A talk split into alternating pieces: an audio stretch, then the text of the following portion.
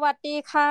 สวัสดีครับผมยินดีต้อนรับกลับเข้าสู่รายการ StartYup เพราะ StartUp ไม่มีคำว่าเรียบในรอบสัปดาห์นี้นะจ๊ะทุกท่านยังคงอยู่ด้วยกันกับพอดแคสเตอร์หนุ่มอีเจ้าเก่ารายเดิมคนนี้คนดีคนเดิมนะคะกับพี่โสพลโสพลสุภมังมีแห่งออมมณีสวัสดีครับว่าจะถามตั้งนานละบอกว่าพี่โสพลแห่งออมมณีแล้วตั้งแต่ทำงานมานี้ออมได้บ้างไหมคะเนี่ย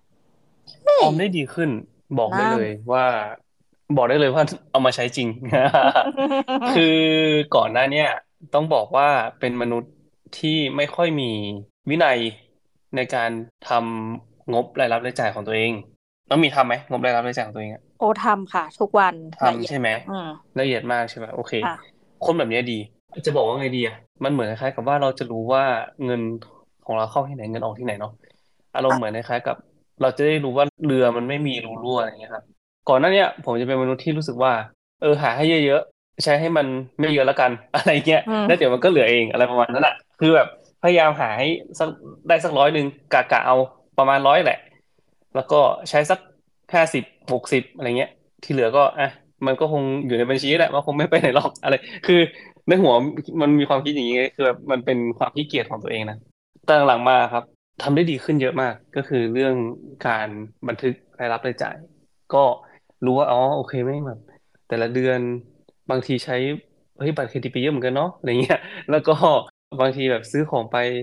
บน Shopee เอ๊ะทำไมเราซื้อเยอะจังเลยโดยที่ไม่ทันรู้ตัวอะไรเงี้ยแล้วแบบพอสิ้นเดือนมาเอ๊ะไปเราซื้ออันนั้นก็ซื้อนิดนิดหน่อยแปดร้อยเอ๊ะมันก็ดูไม่เยอะนะพันหนึ่งเอ๊ะสักสักพักนึงแบบมารวมๆกันสองหมื่นสามหมื่นอะไรเงี้ยครับคือแบบคือก่อนหน้านี้เราไม่ได้สังเกตอะไรมากนะจนกระทั่งเนี่ยพอได้มาทำงานตรงเนี้ยครับก็เริ่มอ่านมันก็มันก็เริ่มอินมากขึ้นเนาะก็เริ่มรู้สึกว่าเออลองทำดูแล้วกันอะไรเงี้ยครับเรื่องของการทำบัญชีรายรับรายจ่ายสำหรับคนที่ยังไม่เคยทำนะขอให้ทำดูนะครับแล้วจะรู้ว่าเงินของคุณอ่ะมันหายไปในหมดเอาจริงๆคือมันแบบมันน่ากลัวมากนะว่าเราจะรู้ว่าเออเงินของเราเนี่ยมันไปในหมดมันมีคนมาคอมเมนต์ในเพจด้วยนะบอกว่าผมไม่กล้าทำครับเพราะกลัวจะรู้ว่าเงินหายไปไหนซึ่งแบบเออก็ก็เข้าใจได้นะเพราะว่าที่จริงแล้วว่ามันก็น่ากลัวเหมือนกันจริงๆนะเพราะว่าถ้าสมมติเรารู้แล้วโอ้โหเราใช้เงินไปในสิ่งที่ไม่จำเป็นเยอะขนาดนี้เลยเหรอมันก็จะทำให้เรารู้สึกแบบตระหนักเหมือนกันนะว่าเอ้ยเราควรจะเปลี่ยนพฤติกรรมหรือว่าเปลี่ยนนิสัยการเงินของตัวเองได้แล้วอะไรเงี้ยครับใช่นะคะแต่ต้องบอกว่าสัปดาห์นี้ไม่เกี่ยวกับเรื่องเงินก็ก็เกี่ยวก็เกี่ยวเกี่ยวที่จริงเกี่ยวกับเรื่องการลงทุนละกันเกี่ยวกับเรื่องการลงทุนเนาะวันนี้ที่จริงอะครับพอดีไปอ่านหนังสือของ Charlie Munger จำไม่ได้ว่าชื่อภาษาไทยมันชื่ออะไรอะแต่ว่ามันเป็นหน้าปกสีขาวแล้วก็ของวีเลอร์นะครับแล้วก็หน้าปกมันเป็นสีขาวเนาะแล้วเป็นรูปของคุณปู่ Charlie Munger อยู่ข้างหน้าแต่จำไม่ได้ละชื่อไทยชื่ออะไรแต่ว่านั่นแหละไปอ่านเรื่องนึงมาแล้วก็รู้สึกว่าเอ้ยแบบน่าสนใจดีนะครับก็เลยอยากจะนำมาแชร์กันก็คือสิ่งที่เรียกว่า bias นะครับหรือว่าสิ่งที่เรียกว่าอคติจากการเชื่อถือผู้มีอำนาจนั่นเองนะครับก็มันคืออะไรนะครับเดี๋ยวเราจะมาคุยเขี่ยกันเนาะครับผมก็คือเวลาเราเล่นหุ้นนะครับหรือว่าลงทุนหรือว่าทำอะไรก็ตามอ่ะเรามักจะเห็นแล้วกันเนาะบทวิเคราะห์จากผู้เชี่ยวชาญ A บทวิเคราะห์จากคนนั้น B อะไรเงี้ยครับที่อยู่ในตลาดมาแล้วยี่สิบปีทำกำไรได้นู่นนั่นนี่อะไรประมาณนี้เราบอกว่าหายนะในการลงทุนนะครับมันอาจจะเกิดขึ้นได้จากความไม่รู้นะครับแต่ดันไปเชื่อคนที่ดูมีความรู้และก็น่าเชื่อถือแล้วก็มีอำนาจนะก็อันนี้คือเป็นประเด็นที่เราจะพูดกันวันนี้นะครับชาลีมังเกอร์เนี่ยได้กล่าวไว้ที่มหาลัยฮาร์วาร์ดนะครับในปีหนึ่งพันเก้าร้อยเก้าสิบห้าบอกว่าในการบินจำลองเนี่ยจะมีกัปตันเครื่องบินกับนักบินที่สองนั่งอยู่ด้วยกันใช่ไหมครับเป็นการซิมูเลชันอะไรอย่างนี้นะซึ่งกัปตันเนี่ยก็เป็นผู้มีอำนาจใช่ไหมครับกัปตันก็จะทำอะไรสักอย่างหนึ่งที่แม้แต่นักบินที่สองเนี่ยที่โง่ที่สุดเนี่ยก็ยังจะรู้ว่าจะทำให้เครื่องบินตกได้เหมือนเป็นการทดสอบนะครับนักบินที่สองฝึกบินจำลองมานานละแล้วรู้ว่าตัวเองต้องไม่ทำให้เครื่องบินตกใช่ไหมแต่กัปตันเนี่ยก็ยังทำต่อไปอยู่ดีนักบินที่สองเนี่ยจะนั่งเฉยเพราะกัปตันเป็นผู้มีอำนาจผลลัพธ์ก็คือว่าในซิมูเลชันเนี่ยเครื่องบินตกประมาณ ยี่สิบห้าเปอร์เซ็นต์ นะครับของการทดลองนี่ก็เป็นแนวโน้มทางจิตวิทยาที่ทรงพลังมากเลยทีเดียวอันนี้คือสิ่งที่ชาลีมังเกอร์กล่าวในปีหนึ่งพันเก้าร้อยเก้าสิบห้าเนาะ ก็นี่คือสิ่งที่เรียกว่า Authority Bias นะก็คือแบบอคติการเชื่อถือผู้มีอำนาจก็คือแบบอารมณ์คล้ายๆกับว่าเวลาเราอยู่ในบริษัทเวลาเราอยู่ในที่ต่างๆแล้วมันมีคนที่มีอำนาจเหนือกับเราแล้วเวลาเขาสั่งพูดอะไรอ่ะแล้วเราจะรู้สึกว่าต้องทำตามนั้นโดยที่ไม่รู้หรอกว่าเขารู้จริงหรือไม่รู้แต่ว่านั่นแหละเราต้องทำตามตรงนั้นไปอะไรประมาณนี้ครับมีบทหนึ่งนะครับของหนังสือ Outliers นะครับของมาลคอมแกดเวลเอ้ยก่อนก่อนที่ผมจะไปมาลคอมแกดเวลต้องอธิบายก่อนว่า Charlie Munger ก็คือคู่หูของวอร์เรนบัฟเฟตต์เนาะก็วอร์เรนบัฟเฟตต์เป็นนักลงทุนที่หลายๆคนน่าจะรู้จักแล้วแต่ว่า Charlie Munger เนี่ยเรียกว่าเป็นสมองอีกส่วนหนึ่งของวอร์เรนบัฟเฟตต์เลยก็ได้เพราะว่าเขาทำงานมาด้วยกันเนี่ยอยู่ด้วยกันมาโอ้โหแบบหลายสิบปีมากนะครับก็คือตอนนี้ก็ยังทำงานด้วยกันอยู่ Charlie Munger นี่อายุเก้าสิบเก้านะถ้าเออเก้าสิบเก้านะคุณปู่วอร์เรนบัฟเฟตต์นี่เก้าสิบสองนะแล้วทั้งคู่ก็ยังทำงานทุกวันนะผมนี่แบบโอ้โหถ้าเก้าสิบเก้าแล้วยังทำงานได้เหมือน Charlie Munger เนี่ยคือแบบคือสุดยอดแล้วอะถือว่าแบบสวรรค์ทรงโปรดมากแต่ว่าเนี่ยก็คือชาลีมังเกอร์ตอนนี้ก็ยังทำงานอยู่อะชาลีมังเกอร์ก็คือเป็นคนที่เรียกว่าพูดตรงนะครับพูดจิกกัดได้เก่งแล้วก็เป็นคนที่แบบเป็นคนที่คนหนึ่งที่วอร์เรนบัฟเฟตต์เนี่ยคอยตอบโต้อยู่เสมอเวลาแบบมีประเด็นมีคำถามอะไรเงี้ยครับวอร์เรนบัฟเฟตต์ก็จะแบบคุยกับชาลีมังเกอร์เขาก็จะมันมีคนมีคนถามด้วยนะว่าเออเป็นคู่หูมันกันมานานขนาดเนี้ยเคยมีทะเลาะกันบ้างไหมเขาบอกว่าไม่มีทะเลาะนะมีแต่อาร์กิวคือแบบมีมีแต่ถกเถียงกันเท่านั้นแต่ว่าไม่เคยทะเลาะกันก็คือว่าจบกันด้วยเหตุผลแล้วก็ทุกอย่างก็จบลงก็คือไม่เคยทะเลาะกันใครมีเหตุผลที่ดีกว่าก็คือจบแค่นั้นอะไรประมาณนี้ครับเพราะฉะนั้นเนี่ยชาลีมังเกอร์ก็เลยถือว่าเป็นนักลงทุนอีกคนหนึ่งนะครับที่ประสบความสำเร็จมากๆแล้วก็มีมูลค่าทรัพย์สินเนี่ยเออหลายหมื่นล้านอ่ะว่ากันไปก็นั่นแหละครับอันนี้ชาลีมังเกอร์พูดในที่มหาลัยฮาวาดในปีหนึ่งพันเก้าร้อยเก้าสิบห้านะครับก็มีบทหนึ่งนะครับในหนังสือ Outliers นะครับของมาลคอมแกดเวลที่เขียนอธิบายเรื่องนี้ไว้ว่าเป็นนวัตกรรม High Power Distance Culture นะครับที่ผู้ใต้บังคับบัญชาและจะเคารพผู้บังคับบัญชาผู้ใหญ่ผู้อาวุโสหรือผู้เชี่ยวชาญอย่างเคร่งครัดมากจนเกินเลยไม่กล้าที่จะขัดไม่กล้าที่จะโต้แย้งไม่กล้าแม้แต่จะเสนอความเห็นที่แตกต่างไม่เสนอความเห็นที่กลัวแบบไม่เป็นที่พอใจอะไรเงี้ยผู้นำสั่งอะไรก็แม้จะไม่เห็นด้วยแต่ก็ทำตามนะครับไม่กล้าทักท้วงที่จริงเรื่องนี้เกิดขึ้นได้บ่อยนะครับแล้วก็พบเห็นได้ทั่วไปด้วยนะไม่ได้เกิดขึ้นแค่ในสถานการณ์ที่มีคู่บังคับบัญชาอย่างชัดเจนอย่างห้องบังคับนักการบินหรือว่าอะไรเงี้ยครับทหารตำรวจเนี่ยแต่มันเกิดขึ้นกับทุกเรื่องนะครับบริษัทที่ทำงานก็เกิดได้นะครับพอหัวหน้าสั่งมาทุกคนก็ทำตามแม้จะเห็นว่ามันเป็นไอเดียที่ห่วยแตกแต่ก็ไม่มีใครกล้าที่จะยกมือเถียงอะไรประมาณนี้มันจะมีนะองค์กรอะไรประมาณนี้ซึ่งเราจะเห็นนะครับคนหรือว่าบางคนแบบซื้อของตามอินฟลูเอนเซอร์อยู่บ่อยๆนะครับหรือเราเห็นคนซื้อหุ้นตามผู้เชี่ยวชาญ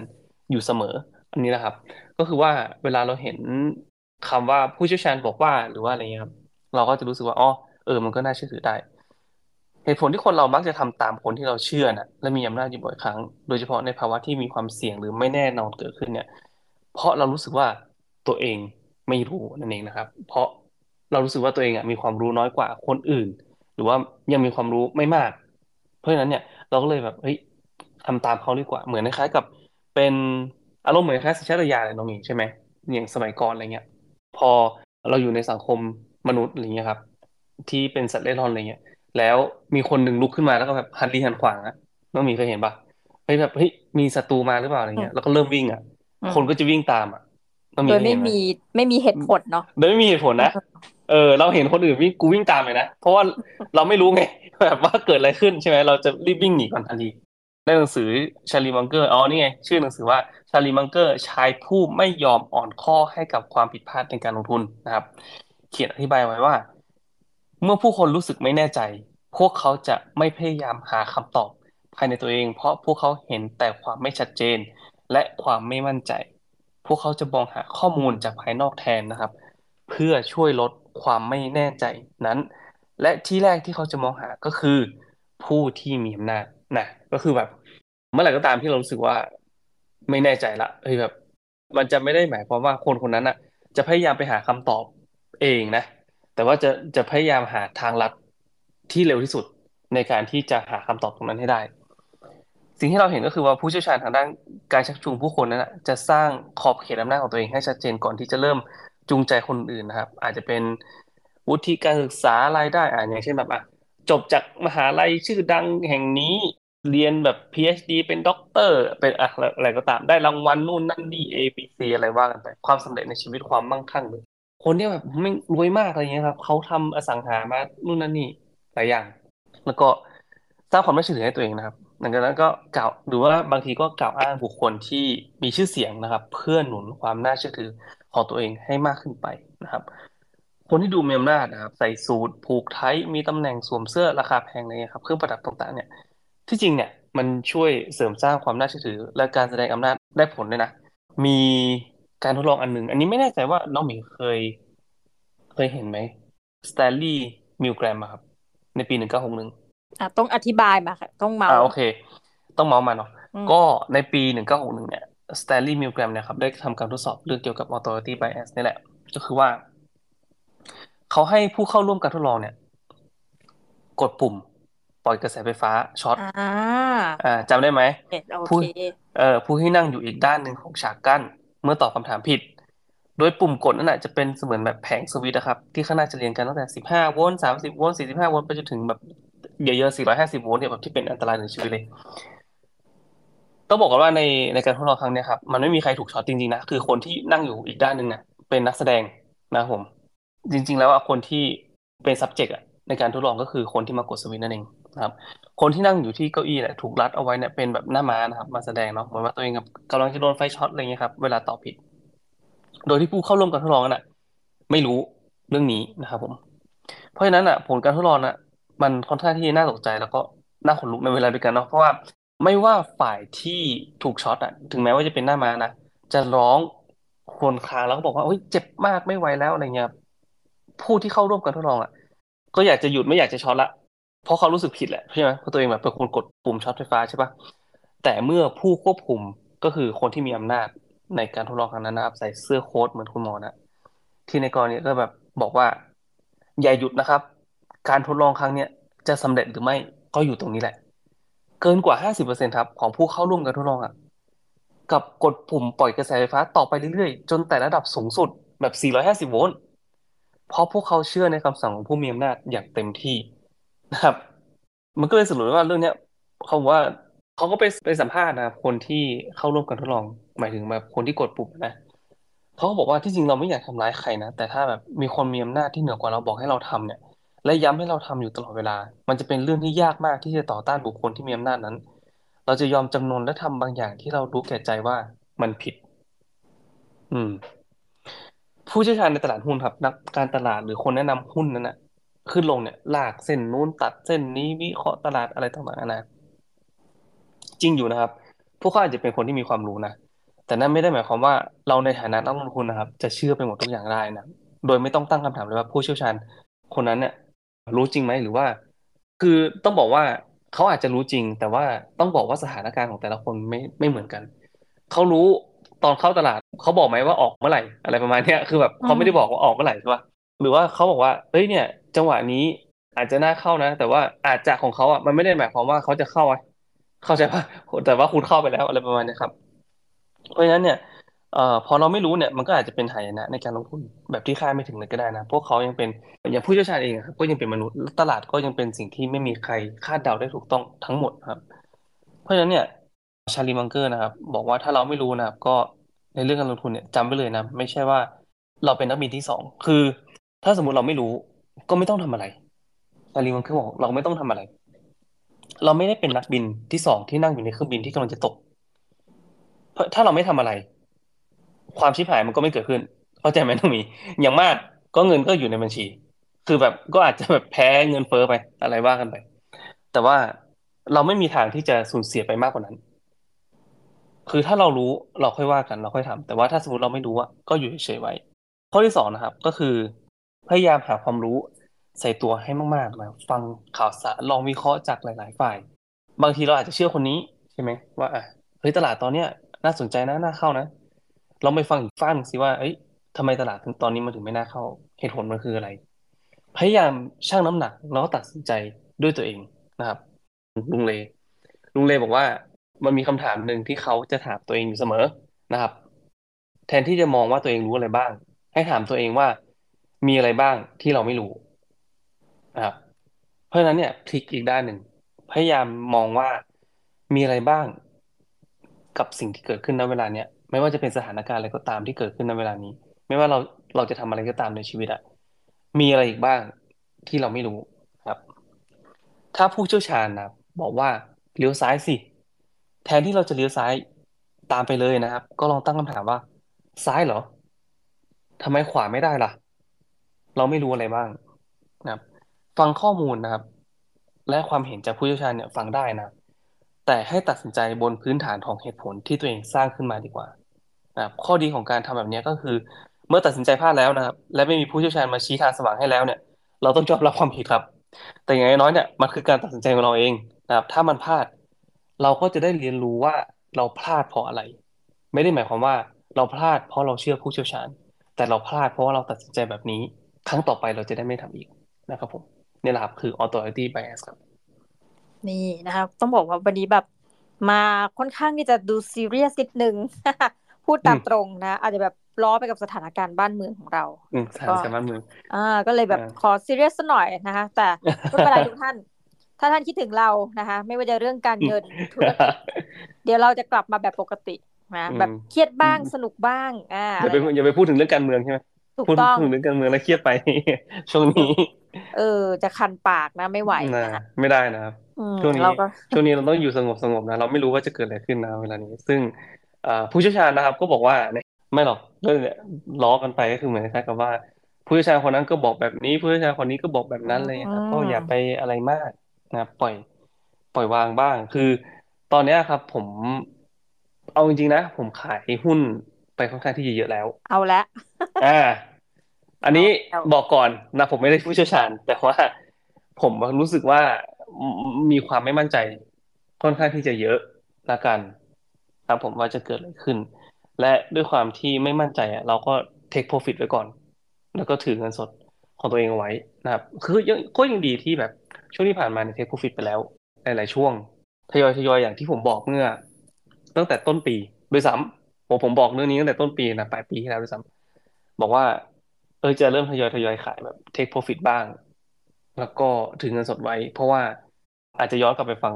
เอพิโซดเก่าๆนะที่บอกว่าในช่วงปลายปีเนี่ยมันจะมีเหตุการณ์ที่แบบทำให้หุ้นร่วงอ่ะเกิดขึ้นมีโอกาสที่จะเกิดขึ้นได้เยอะทั้งแบบแรงกดดันจากต่างประเทศเรื่องการเมืองบ้านเราไอ้ถ้าสมมติแบบการเมืองมีการแบบประท้วงอะไรต่างๆนานาเกิดขึ้นแบบแล้วท่องเที่ยวไม่สามารถที่จะทำเป้าได้หรือว่าไม่สามารถที่จะแบก จี ดี พี ของประเทศได้อะไรเงี้ยครับมันมีปัญหาตามมาแน่นอนอยู่แล้วเพราะฉะนั้นเนี่ยเตรียมเงินสดไว้เยอะๆช่วงนี้ถ้ามีหุ้นเล็กหุ้นหุ้นกลางที่